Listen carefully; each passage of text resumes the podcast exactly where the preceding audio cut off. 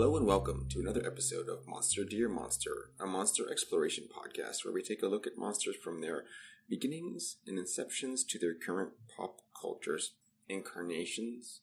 I'm one of your hosts, Dave, and I'm joined today by Leonard. Leonard, how's it going? It's a brand new day. Not filled with killer animatronics, and we will we've decided to class this show up a bit again by going back to the literary world. Isn't that right, Dave? Yeah, we were due for a dose of weird fiction, so we're taking a look at Electriomancer and other weird tales by Christopher Slatsky. This was a 2015 release, and it's put out by Dunham's Manor Press from Dunwich, East Brunswick, Fisherville.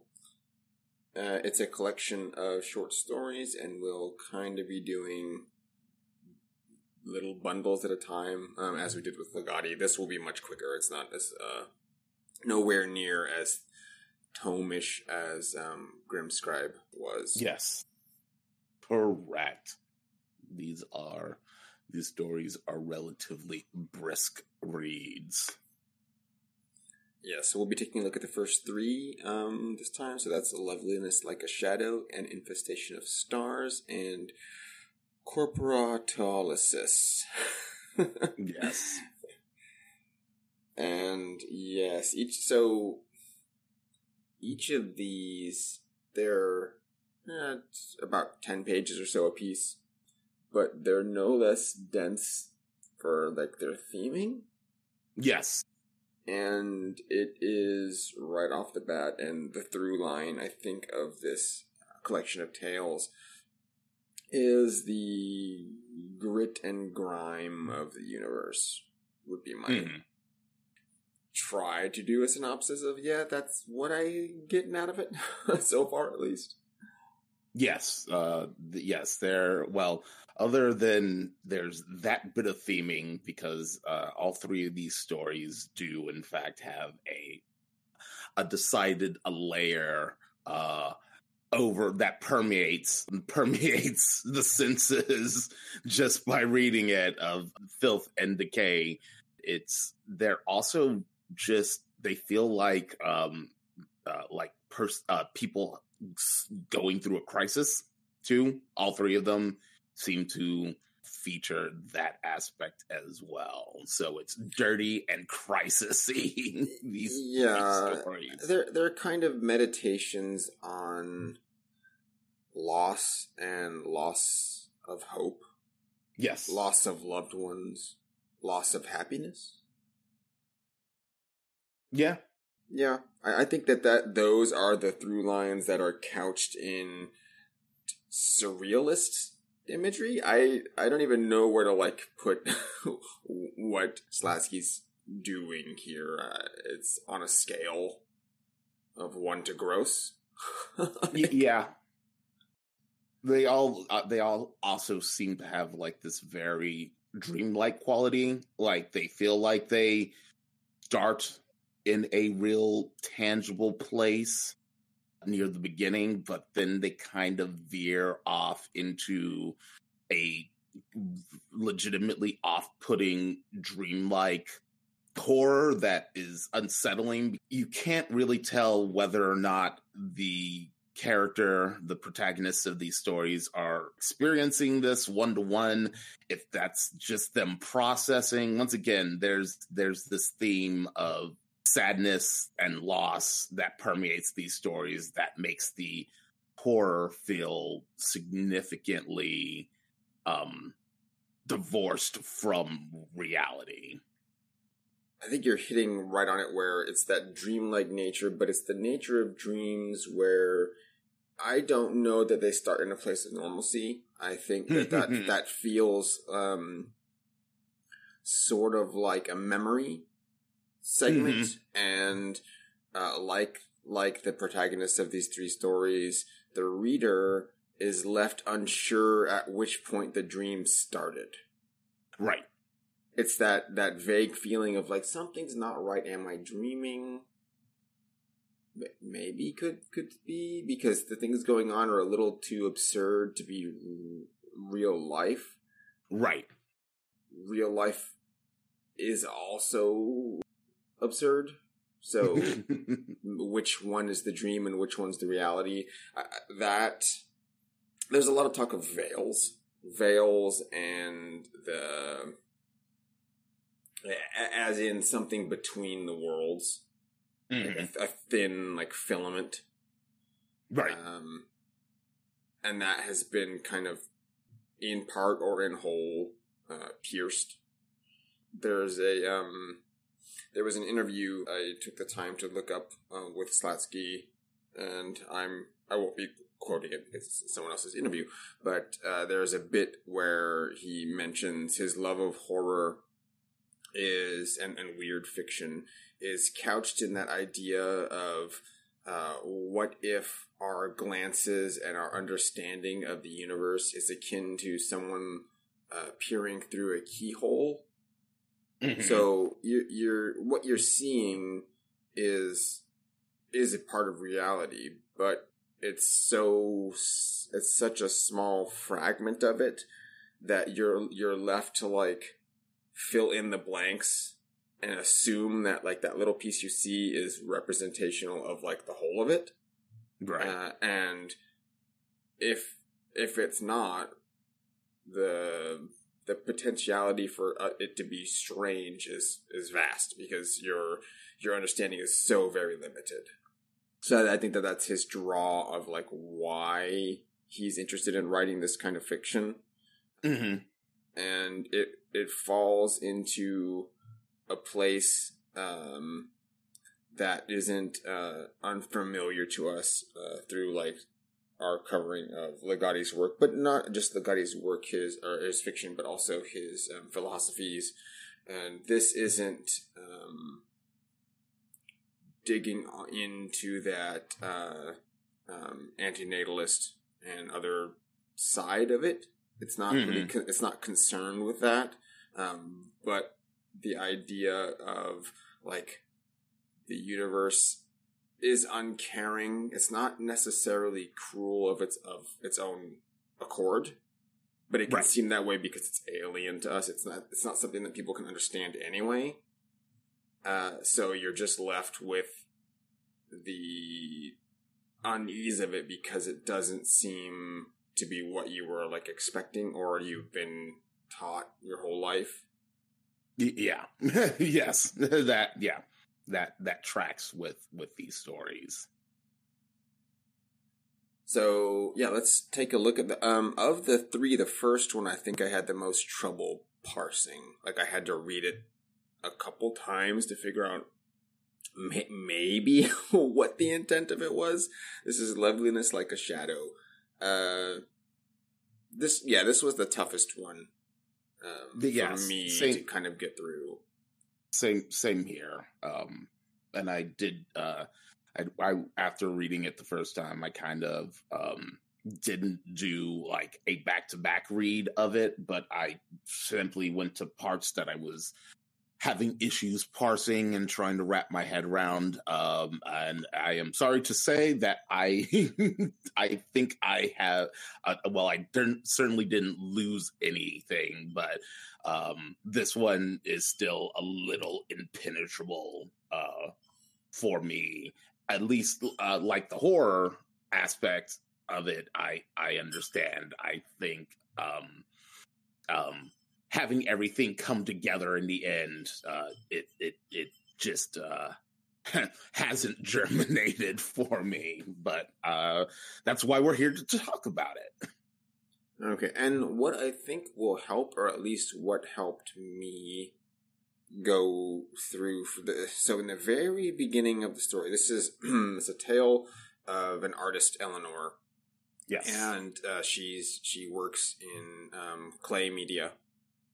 And she's just a sculptor, and she's done art shows. She's done speeches, like critiques on existing pieces, whether in fact those pieces are art or if they're something else. And she's kind of in a bit of a rut. She's looking to make herself happy through the passion of her work. Mm-hmm. But that, I think, it's something that she's sort of lost along the way, and so she's just going through the motions. Yes. And in the very beginning, the second paragraph, it reads, she was reminded of her grandmother's stories about the Domovoi, house spirits whose antics ran the gamut from protective to diabolical. Eleanor half expected to catch a glimpse of its white hair and eyes glowing like coals in the middle of the night, but those were old-world superstitions. It's just a water stain. So she's working in her studio, and there's a stain on the wall that resembles a face. Or over time, it begins to resemble more and more of a face. I upon reading that, and this is an aside, it brought to mind, like, the yellow wallpaper. Mm-hmm. And also very, just because it crops up again and again, this is very Silent Hill 4. Yes. There's a lot of shared DNA, I think, in what this tale starts to do. But importantly, the part that I brought that up was because of the Domovoi. I will read a bit of the Wikipedia for this. All right. So the term Domovoi comes from the Indo-European root dom, which is shared by. So that's the same as like domicile or domain. It's just the Latin domus, house. It has been compared to. Perhaps not important. And they are believed to protect the well-being of a kin in many of its aspects. They are protective towards the children and animals of the house, constantly looking after them. These gods are often represented as fighting with one another to protect and make grow the welfare of their kin. In such warfare, the Domovoi of the eventual winner family is believed to take possession of the household of the vanquished rivals. They are believed to share the joys and sorrows of the family and to be able to forebode and warn about future events, such as the imminent death of a kindred person, plagues, wars, and other calamities which threaten the welfare of the kin. The Domovoi become angry and reveal their demonic aspect if the family is corrupted by bad behavior and language. In this case, the god may even quit and leave the kin unprotected against illness and calamity. I thought that this is sort of echoed in what happens to Eleanor as the story kind of goes on. Okay. Her search for happiness through her work has upended. She's alone. She's divorced of her family and not really connected to her roots anymore. She's moved. I think she's in New York here. She was in California, I believe. Yeah. So she's kind of uprooted herself, and in her search for happiness through her work, but in doing so, like, forgotten where she's come from. Mm-hmm. And there's part of her that, like, longs to return because she thinks it would be easier to just to kind of do that and then stop trudging through all this hard work to, like, try to make a name for herself. Right. And go ahead. Oh, I was just going to say yes, because she as the story goes on, it's explained that she is a divorced and actually divorced in a marital sense. And the catalyst of the divorce was her husband's unwillingness to, and I feel gross saying this, allow her to have a child. So literally, like, no family whatsoever, and she's replaced it with. It's seeming that she's replaced her family with work, and she does not find that work fulfilling as she had hoped that it would be. No, she's just going through the motions, and it's to the point where things are becoming so rote that it begins to conjure up deja vu, and she loses herself and days at a time. Her sense of being and her sense of like location all get muddled. Yes, because she's going crazy. Mm-hmm. And that, I think, is related to this. There's a supernatural aspect that kind of crops up, and it fits the story, but I think that leaning into this Domovoi in the beginning is important. Like, it's not brought up for no reason. It's a very specific thing. And that is kind of represented in the other artist that she ends up like idolizing. Mm-hmm. And also in The Stain, because The Stain is herself. Right. And there's a lot more. There's a lot more going on because the story, it's not very straightforward. She's working on everything in her studio. There's this sort of side bit with an old woman neighbor that she runs into but doesn't ever like see. Yes, and then she goes to check on her, and the house that she it's an apartment that she goes into ends up being too familiar. Like, it's a place that she thinks she had been, and I don't think it didn't read to me as that being like literally what she was seeing. It's more that her mind began to put old memories or old hopes really into like something that she could digest, but it just ends up being frightening because it's things that she didn't really want to like face, right? Or she wasn't really willing to acknowledge because she felt that she sacrificed those things for her own happiness, but she didn't get like she made the sacrifice, but then didn't get the result wasn't what she thought it was going to be. Mm-hmm. But all of those things are gone. Right. Yeah. And kind of encapsulated in her neighbor's flat. The neighbor who is apparently constantly wearing a veil, so she's never actually seen her face. Allegedly. Yeah.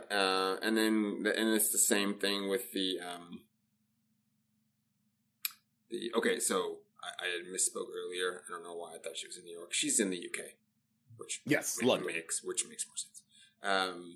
So yes, she completely uprooted everything, and she's here with no. There's no like life support system for her. Mm-hmm. She's just floating in the void, trying to like make a life for herself.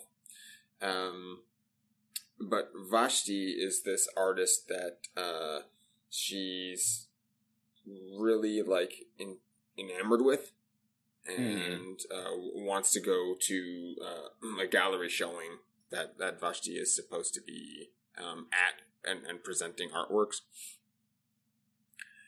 And that's again where the veil shows back up, because Eleanor is taken with Vashti's sculptures and her works, but then Vashti herself is sort of a mysterious figure. She wears a veil, and in this sense, it's not the cosmic kind of veil. It's just that actual, like, you cannot see past something because it's being sort of hidden from you.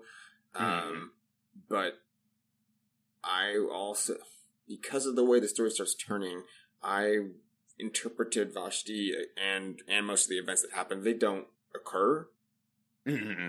Like, Vashti isn't an actual person. If anything, Vashti is maybe a spirit, but also a stand-in for Eleanor's success that she wanted to have. Mm-hmm. Like, Eleanor's created this icon, this paragon of success in the art world that she wants to become, but can't. She can't visualize herself actually doing the thing. So without that, she can't attain it. Right. So she's made Vashti this figure that she can't fully identify with, and that's why Vashti's like hidden in veil. And instead, this growing stain that malays the sort of rot and this moldering feeling of like not being able to become the success that you're hoping for. So instead, you're just wasting away. That stain that's becoming a face on the wall is, in turn, it's the her that is now, that now exists, instead of the Vashti that she wanted to be. Right. Yeah. So if you got anything else out of this, I like that's my read on it. There's a lot of little details that I think we're leaving out, but I don't think they're as important when just looking at the overall theme of what this story is doing. Right. And yes, I would agree. Yeah, there's some weird sculpture stuff, people sculpture experiences. But yes, as far as the overall themes go, it's really kind of a bit of a super depressing bit of horror writing, honestly, because it's about the as you said, just attempting and giving up things for your dreams and just simply not being able to execute on it, which is sad. Yeah, it's sad, but it's like identifiable. Like this yes. makes it to where you can. This is, unfortunately, this is easier to like accept than someone leaving everything behind and becoming a success story, because that's not the majority. That's like the small 2%. Right. You know. Yes, the success story after giving up everything. The way that people would much rather it play out, but it almost never does. Yeah, and because these folks, like, they just don't succeed, or they kind of become forgotten, or just another face in the crowd, which the story also, like, picks at. You don't think about these because you're never, there's not something that's ever going to be told unless you like know someone specifically, right? Like they're not the stories that's going to crop up somewhere, because who's going to talk about a failed success, like, no, or you know, a failed attempt? Like, no one wants to do that, right? And I did say Silent Hill 4, The Room, but I would also put in influences of maybe Jacob's Ladder. Yeah. There's a lot of seeing people in a crowd, and their features become gloopy and indistinct, or stony in some cases. They resemble maybe half-finished clay sculptures. Mm-hmm. So they lose that identity, because I think that's Eleanor putting herself, trying to identify with other people, but she didn't make a name for herself. She didn't reach what she was striving for. So now, what does that make her but another face in the crowd? Right. Like she isn't someone special. Even if she could be, in terms of like each individual is the protagonist of their own story, but in the large scale of things, you are just another face in the crowd. So yeah, it's very very uplifting. Yeah, right. It's a good way to start the day. Oh yeah. Really. Yeah. So hardest, yeah, hardest to parse and most depressing. Cool. Yeah, maybe don't leave your family behind and make your house spirit angry, and then now it's not protecting you against the ills of the world. Yeah, yeah. There we go. That actually, yeah, because I did actually kind of forget about that whole house spirit because it literally only comes up that one time at the very beginning.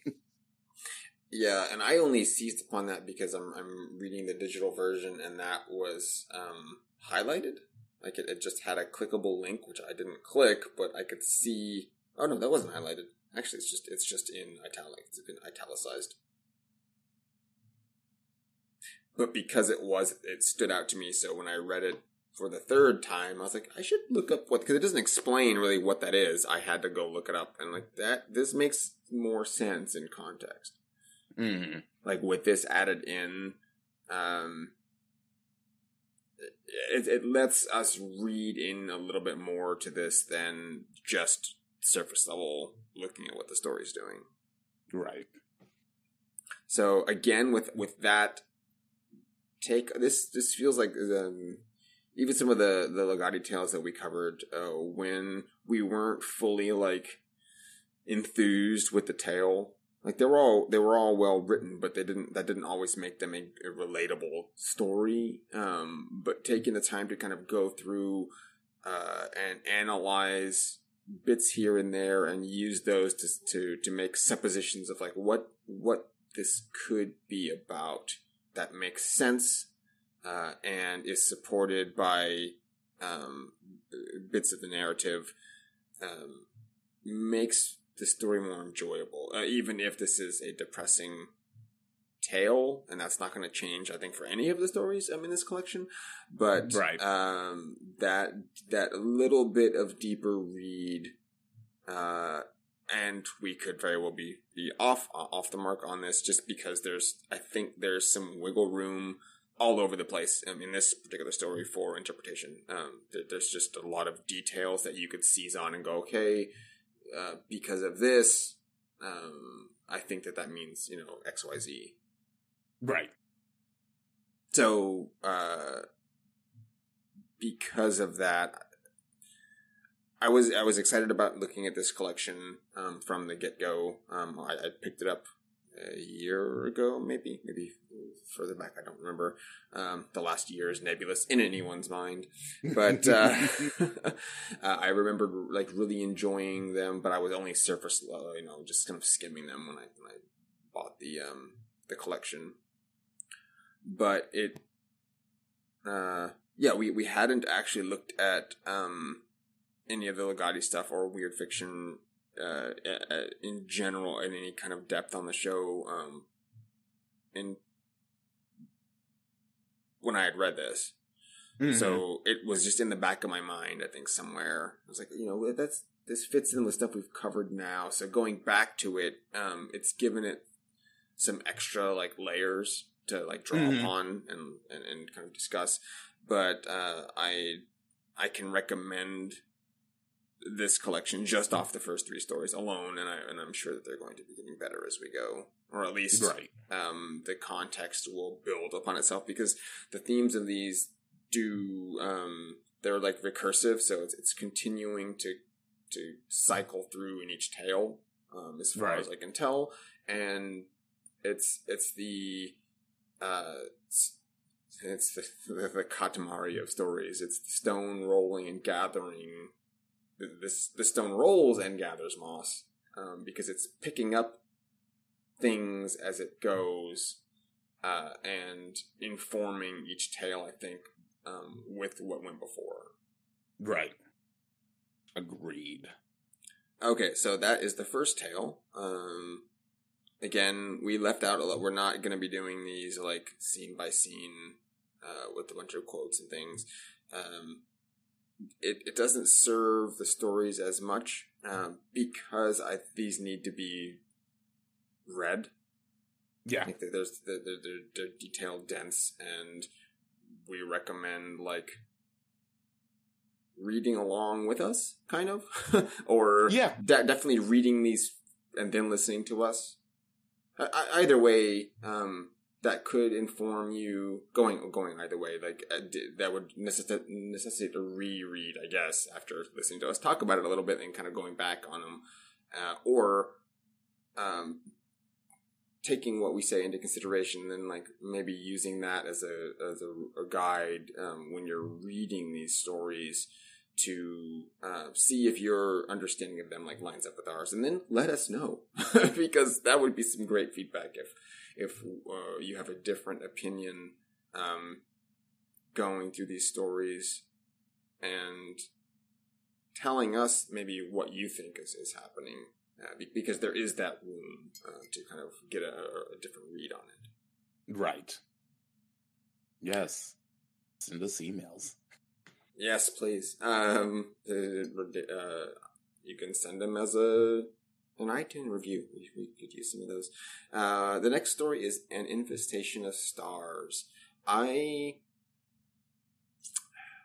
Originally, of the three, this was my favorite. Mm-hmm. And now I'm kind of like the first one better, but we'll see as we go through. I will let you catch us up to speed on Infestation of Stars.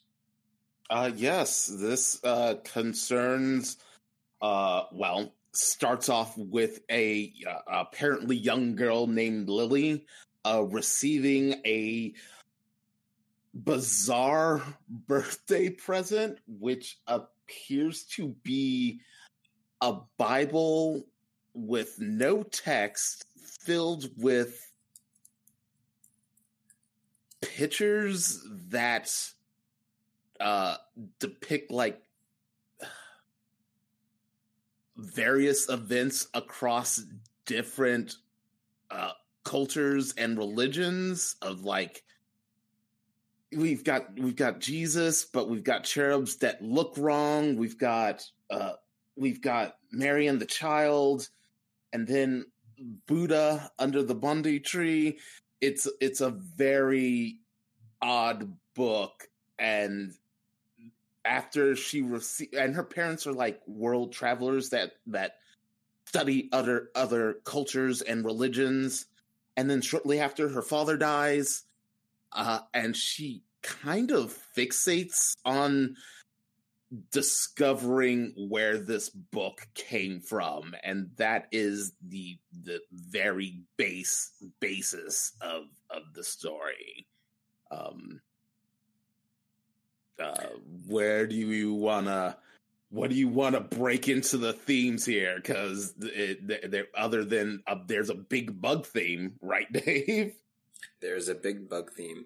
So her parents are anthropologists. And she,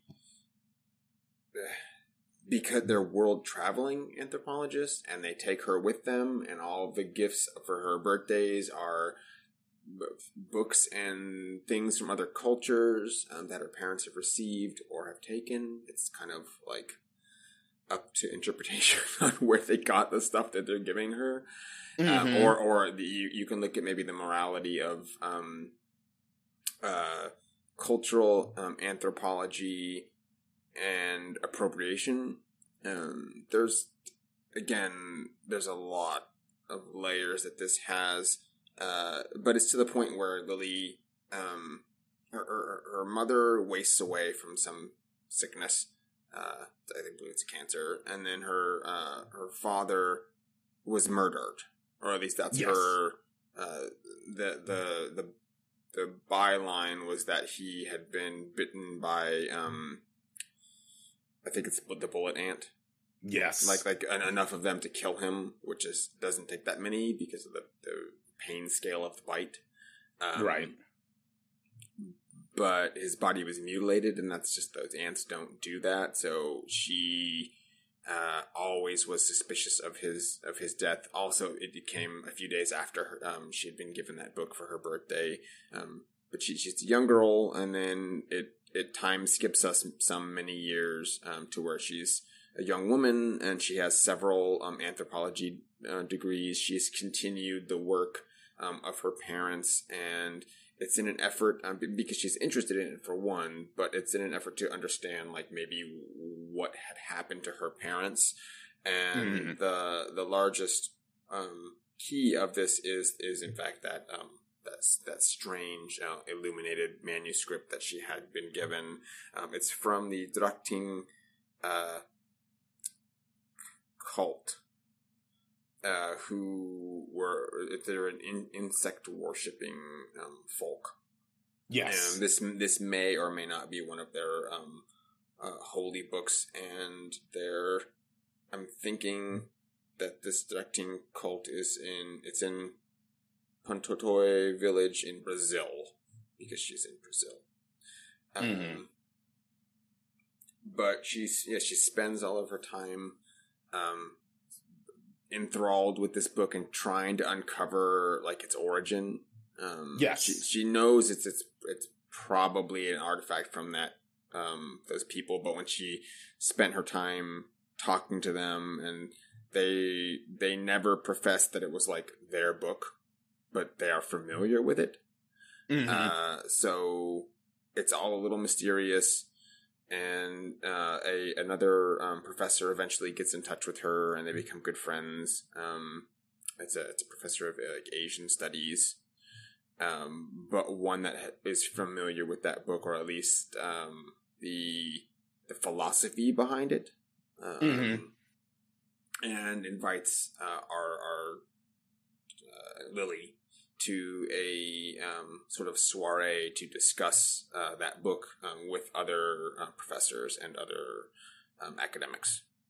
Yes, and it's at that soiree that, or is it before, when she begins working with the professor, that she discovers, or she comes into contact with.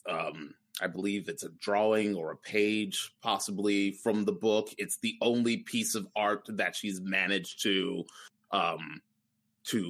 find that seems to be connected to the book, of dubious origins. Yeah, I think it's before she's invited to the professor. It's possibly because she found that the professor contacted her, because she's not hiding the book. She's just, right. She's shopping it around, going, "Hey, does anyone know where this book came from?" So people will hear about it. But more importantly for her, before her mother passed, when she was still a child, or a younger child, she was reading the book, and it was giving her nightmares and bad dreams, and just other dreams. But there is a moment where she thinks something is watching her, and she leaves out a little bowl of honey on her windowsill with the window cracked just a little bit, to kind of invite whatever it is in, and then get it to get it food so it leaves, I think, is the idea that she was going with. That's not what happens. Some nebulous, multi-legged, fuzzy thing comes in, and just the image everyone loves, where something terrible is in the corner of the room, and by the ceiling, just kind of hidden in shadow and watching. Yep. It does that, but it did in fact eat the offering she gave, and that, I think, is what sets into motion everything else that happens to her. Well, her parents giving her the book is the downfall of the family, and her, right. But it's a case of multiple people diving too deep, shouldn't right. have looked at a thing. And then she bent the rest of her young adult life into studying this book. The other undoing, curiosity, is a problem. Yes, yes. She loses, once again. She loses her father. Her mother takes ill, and I do believe that at some point before her mother's passing, Lily's mother mentions seeing a similar thing in the upper corner of her own room of some nebulous multi-legged horror. Yeah, it was the last thing that she said before she died. It was like something was in the room in the corner. So, yeah. And so the only thing that she has left of her parents is this book, which seemingly was the cause of losing her parents, and she throws herself into discovering its mysteries. Yes, and that leads her into her meeting with the Reverend Balim Zupmog. Yes. And the Reverend, who isn't an actual religious figure, is an atheist, but holds the title for some reason, invites her to the get-together, which just gets disconcertingly stranger and stranger as the night progresses. And Lily is invited into, like, this secret society of what she assumes everyone's wearing masks and brown, gross robes. Yeah, I thought they were... It always sounded like... It sounded like they were just actual burlap sack robes. Yeah, and it's to her, she's like, oh, how quaint. Must be an academic society, and these people are high ranking in the business or something, and they just don't want their identities to kind of be known outside of this context. So she kind of goes along with it and has about 7 drinks too many, and everything kind of bleeds together. The drinks are weird because they're in glasses with like very tall straws, because everyone's it's not just like the robe and mask. There's I was envisioning kind of like a beekeeper's thing, because they all have like mesh face guards that you would get to stop mosquitoes kind of thing. But the straws are very thin enough to go through that membrane, and everyone can kind of like drink their drinks without taking off the masks. Yep, because that's not suspicious. There's nothing suspicious about a group of people wearing robes and masks and being so obsessed with keeping their identity hidden that they are literally drinking through tiny straws to not expose themselves. There is absolutely nothing suspicious, no sus about that whatsoever. Yeah, and the Reverend goes to make a speech, and Lily's so far in her cups that she's like hearing sort of double voices and weird buzzing and clicking as people talk. So stuff's getting weird. She's getting uncomfortably hot in the robe she's in, and just kind of like needs to get some fresh air and be out of there. But when she tries to leave, we didn't mention that she's, due to her physical birth, aspects of her birth, she like walks with a cane. So she's, like, trying to, like, leave with her cane, and then she has that book with her that she brought to discuss with everyone, and the people start kind of grabbing at her, and so she's smacking people with her cane and cracking some of the masks, and then starts to see that, the faces beneath the masks are more buggo than not, and it's doubly disconcerting, but she is also inebriated from whatever they've been serving her, and it's just too much to handle, so she flees with cane and book, but she's, like, steadily able to run. Yes. And not use her cane, which she doesn't think of until after she gets home. And when she finally does make it home, she looks at her cane, and it's all covered in, like, bite marks. And has acid burns on it.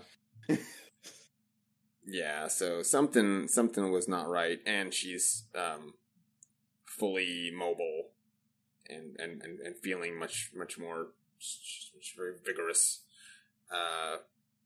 But the experience served as like an enlightenment moment. Mm-hmm. And then she realizes that everything is bug. The world is insectile and alien to the human mind, but only if you know how to look beyond the cocoon of reality. And maybe everyone's bugs. It's not very clear, but it is clear that she dies. She just didn't make it. Yes. Go ahead. Oh, I was just going to say, hey, guess what? It's a Lovecrafty. It's seemingly the knowledge, and the knowledge of everything is bug.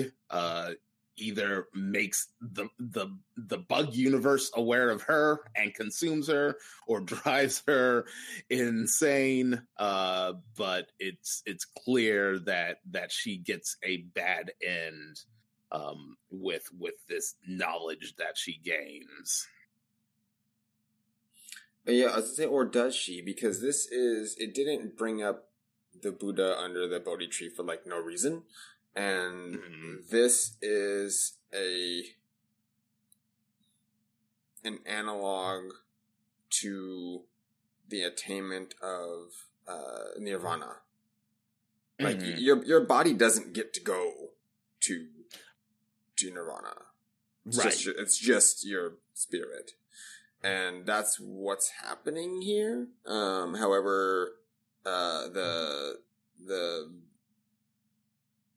once the illusion of the world is gone and you're face to face with the ultimate truth, that you're one with everything, it is the idea of nirvana.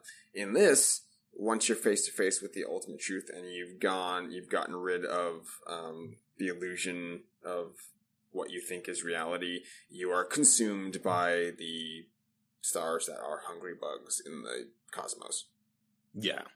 Or at least your spirit is consumed. Your body's just dead on the ground because you couldn't take it with you into the space.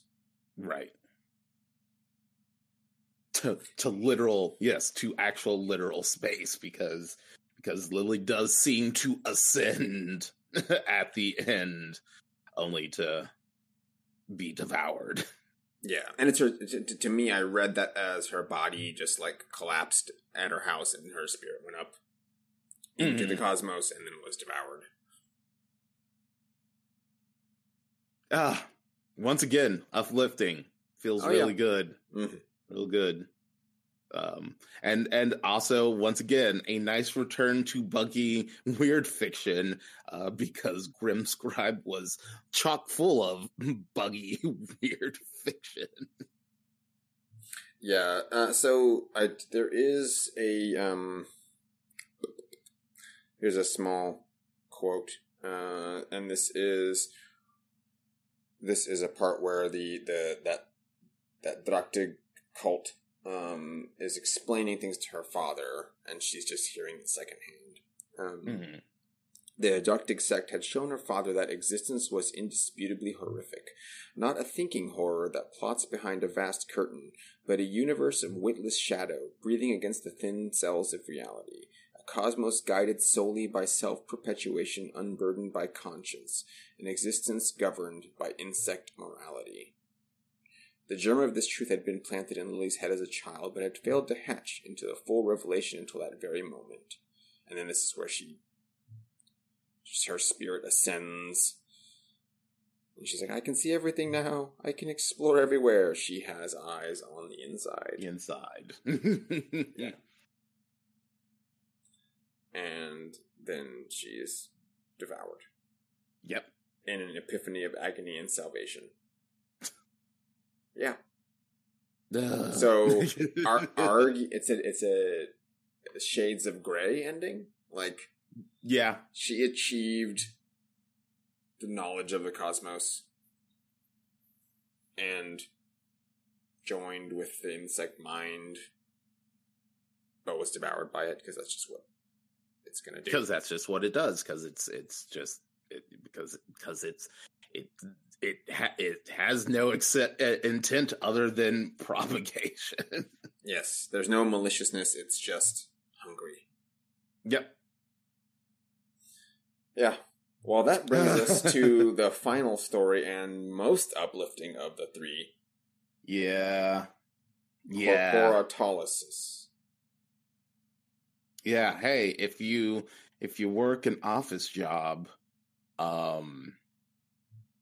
this one will probably hit a little harder. If you deal with cubicles and workplace environs, this one will be deeply unpleasant, aside from the deliberate unpleasantness of it. Because this one I found this one to be the most unpleasant, really unpleasant out of the three stories for this discussion. So let's break this one down, Dave. All right.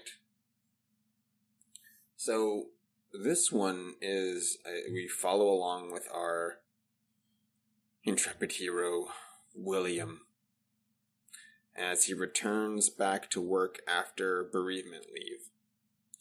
And he's ever more so just going through the motions. And we get, I think it's three days? 4 days. Yep, it's day 4. So he comes back to work. The place is just oppressive and not inviting, and moldering in the darkness. The power kind of keeps going out. It's in a way that, like, it doesn't, as you're reading it, it doesn't seem like it's what's actually going on. It just seems like that's the oppressive environment that he's built into his head of his workplace, and there's no one really else. There's no one there. There's like the security guy he doesn't recognize. There's his next door cubicle mate. Is really the only other person, because the company was just in a merger and has a new VP. Mm-hmm. And there's some changes going on. They're trying to do environmental, because this is, it's the business side of, like, the town factory. Mm-hmm. And the factory is polluting the environment. So they're trying to, like, clean that up. At least, like, outwardly pretend they're doing something to clean it up. It doesn't, like, that's not the thrust of the story, but that's, like, no. the weird background information that it kind of, like, delivers in gross drips to you. William, he's going through each of his days, and he's just he's kind of in a fugue state. He's taking medication for, I think they're antidepressants. Yeah. Yes. Yeah. He's lost his wife and child. Yes. Which really is divulged to the reader fairly late in the story. Which I thought was an interesting decision. It feels like you had mentioned, like, the state of his workplace is probably not is how he sees it. It almost felt, because there's so much emphasis on him taking his medication and existing in kind of like this haze, which also comes up later as an actual foggy haze that has kind of enveloped the town. But it felt like the disrepair of the office was a thing that actually had taken place, but he was so hazy, foggy, like on meds and just like not ready to be back to work after his bereavement leave that he's just doesn't really pay it any attention. It's not just his office or the factory, it's the town, the entire town itself. He's like, when did I've been here so long doing this stuff so rote and day after day, I didn't even notice like things had changed, and like the stores are run by derelicts, and it's real weird. And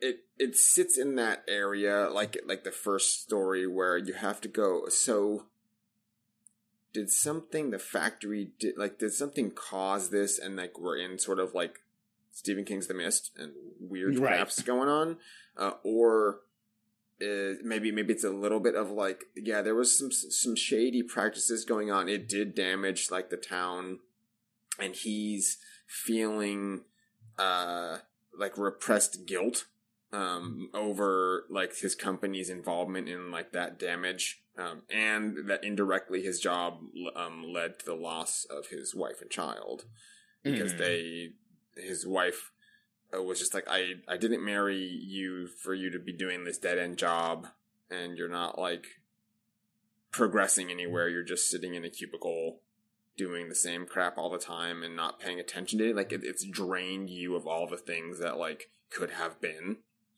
and they leave, but they get killed like as they left. It's really nebulous about that, and in the beginning it's very vague about it's vague, and the opening paragraphs is talking about it's snippets of conversation of someone being found in the runoff of the factory, and it was probably his wife and child, but it could as easily have been him like wandering in the muck. So I don't know, like it doesn't give enough of that backstory, but you don't really need it, because it's not about that detail. Right. Because I think that that's what happened. I think something went awry, and the wife and daughter were found in the muck, because that's what crops up in like day 4 for him.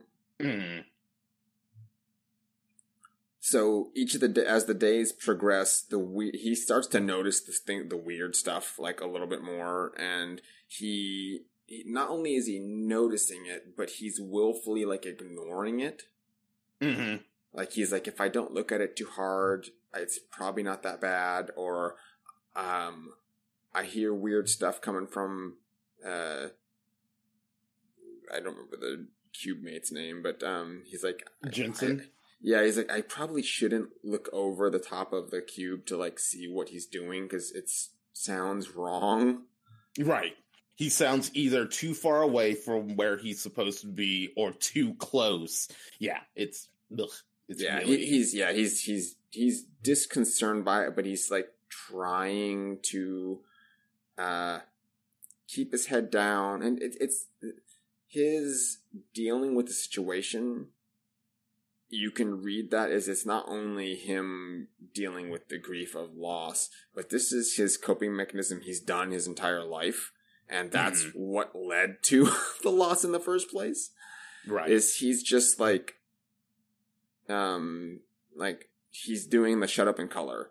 Like, yeah, just do your job, keep your head down, don't say anything weird, and doesn't matter. It's just a 9-to-5 job. Yeah. 100% willful ignorance. Which, might also just might be related to, once again, he works for this company, and there has seemingly been some kind of ecological issue. Maybe if he had paid more attention to it, maybe if he had said something about it, maybe all of it could have been avoided, but he just keeps his head down, does his job, and doesn't realize how bad things have gotten until he can't help but see it. And well, even then, he's still like his inaction ultimately leads to the loss of his wife and child. Right. And he's still not willing to accept that. And mm-hmm. even as the story wraps up, he's not taking any part of the blame. Right. He's blaming everything else aside from himself in that he's like, I should have never even had a kid, then I wouldn't be in this situation. It's like, that's not the problem, buddy. That's not the thing that set this off. It's not because you had the kid that you lost the kid. Right. It's because you were willfully ignorant and didn't pay attention to what's going on around you, that it led to this end. You're complicit in your own downfall and the downfall of everything around you, but you are so inured to it that you can't even see what's in front of your face, literally. Right. Oh, and I suppose we should mention what is right in front of his face, because it's awful, and it appears to be fungus. It is the fungus among us. The everything is coated in a soft fuzz. Yeah. There's motes. So this is doing the Nausicaa of the Valley of the Wind. The world is infected with mold growth, and there's spores that you can see but with the naked eye, just floating in the air. Yeah. The new offices extend infinitum, and the new VP is some sort of horror moldy horror thing that lives in a glass cube that he just refuses to look at, even though he was called into the office. And the new cubes all have these weird, he thinks they're trash cans at first, but then they end up being gross polyps. Yeah. That lead into the sewer of refuse that flows beneath the whole city, like in Ghostbusters. Yeah. There's so much going on where you're I know this is you can be blind to a lot of things, but none of this should be things that you're willing to not look at or not address. Right. Which is why I felt that it's allegorical versus it actually appearing, because man, you have to have some heavy self delusions to keep slogging through this mess.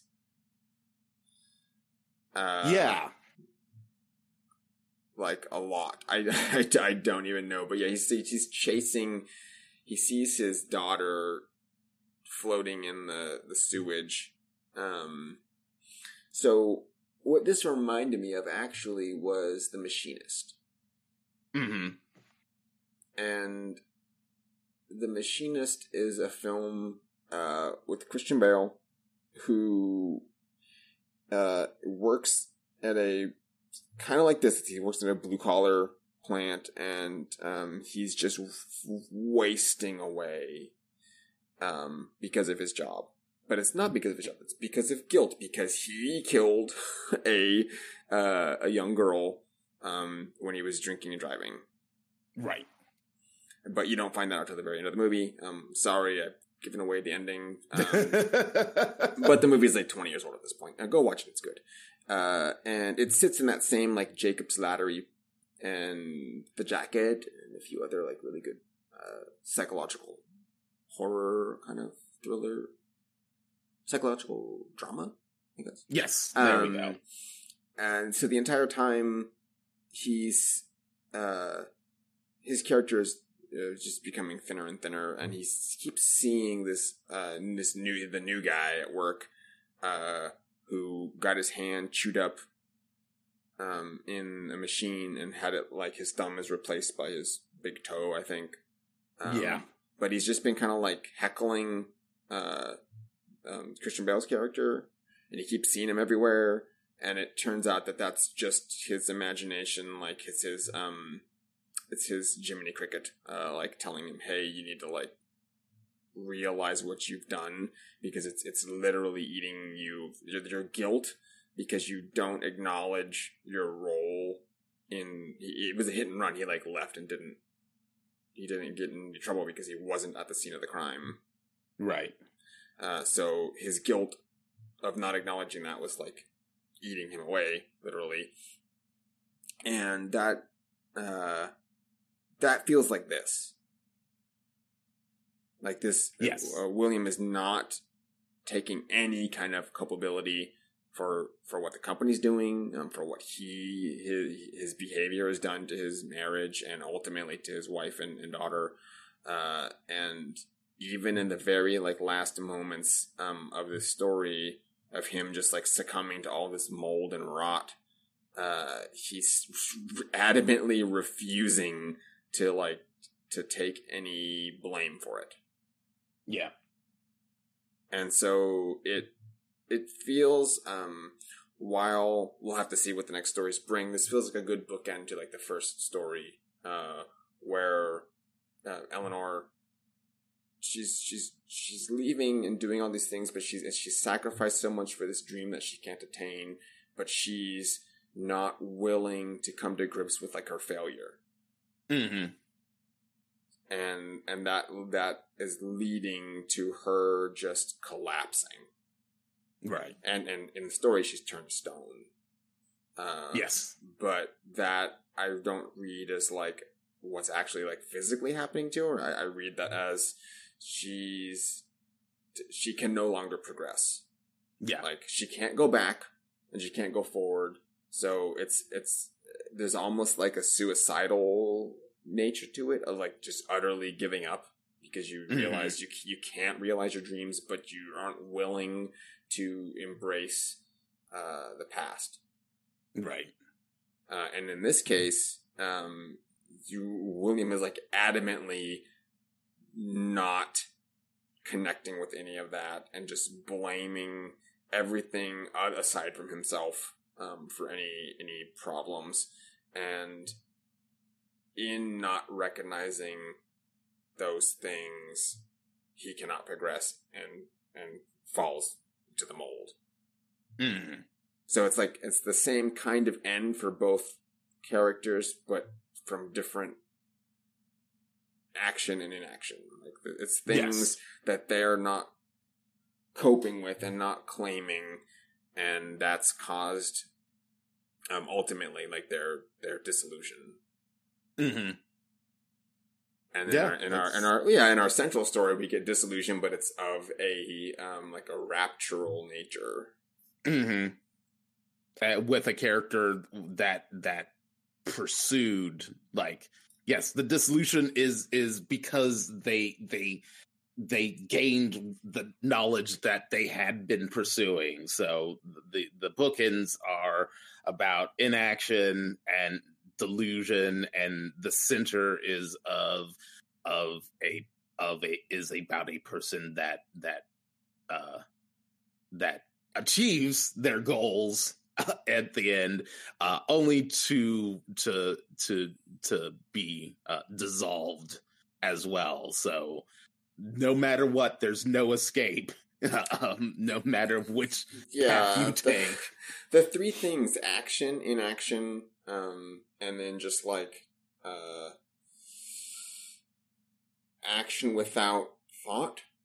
Mm-hmm. Those modalities lead to disillusion of the self. Right. So they fall in line, not with the antinatalism, but with that idea of, by virtue of existing, you're kind of cursed. Right.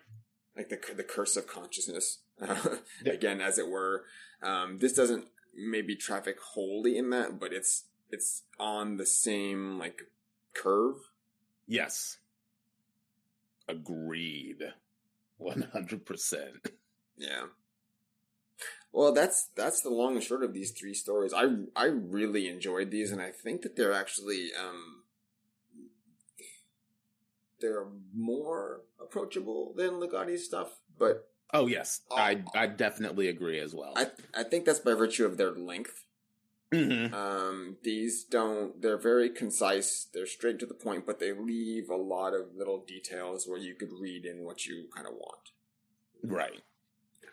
And also, yes, and also, Ligotti's work tends to be very, very dense and focused really heavily on a lot of details. Mm-hmm. Where once again, and as you mentioned, because due to the length of these stories, the density is not as great, and the things that are dense are specific for propelling the story forward. Yeah. So I'm interested to see like where these stories go and if these themes carry through. I picked the three stories, not really having considered a lot of like what the themes were, like as I decided we're just going to do three stories because it just seemed like a good way to divide the book up. Right. But that felt in just enough service to those themes. So what I'm hoping is either those will continue and we can like dive into them a little bit more, or that the next group of stories have something else to offer as well. Right. In either case, this is a very interesting collection, and I'm excited to finish up the rest of it. It will be probably a bi-weekly, like every other week. We'll wrap this up, but it shouldn't take too many sessions to finish them, unlike the year it took us to finish Ligotti's work. Yeah. I'm also looking forward to getting into the further stories, and I really do have to recommend this to anyone listening. I bought it off of Amazon digitally. It was $2.99. It's really cheap. It's some good work. You can read it on basically anything. I read some of it on my phone, and it was fine. I really cannot recommend this book enough, especially if you're going to be following our coverage of it. I really do highly recommend that you pick it up. Yeah, you'll get a lot more out of it than we're able to provide, because we're not doing like a read along like out loud right. for the thing, but we're trying to at least like go through the themes. It benefits you as a listener to have like read them, or at least have access to it and give it a read after you listen to the show. So either approach I think works well and will kind of maybe inform a little bit one or the other, either your impression of the show or use the show to kind of inform your book. But yeah, that's these first three tales are wrapped up. We will continue the ones next time. But I think that wraps us up for the coverage of this bit for today. Leonard, where can folks find you on the interwebs? Yes, you can find me on Twitter by searching at Dr. Faust is Dead. You can also find my video essay work on YouTube by, once again, searching Dr. Faust is Dead.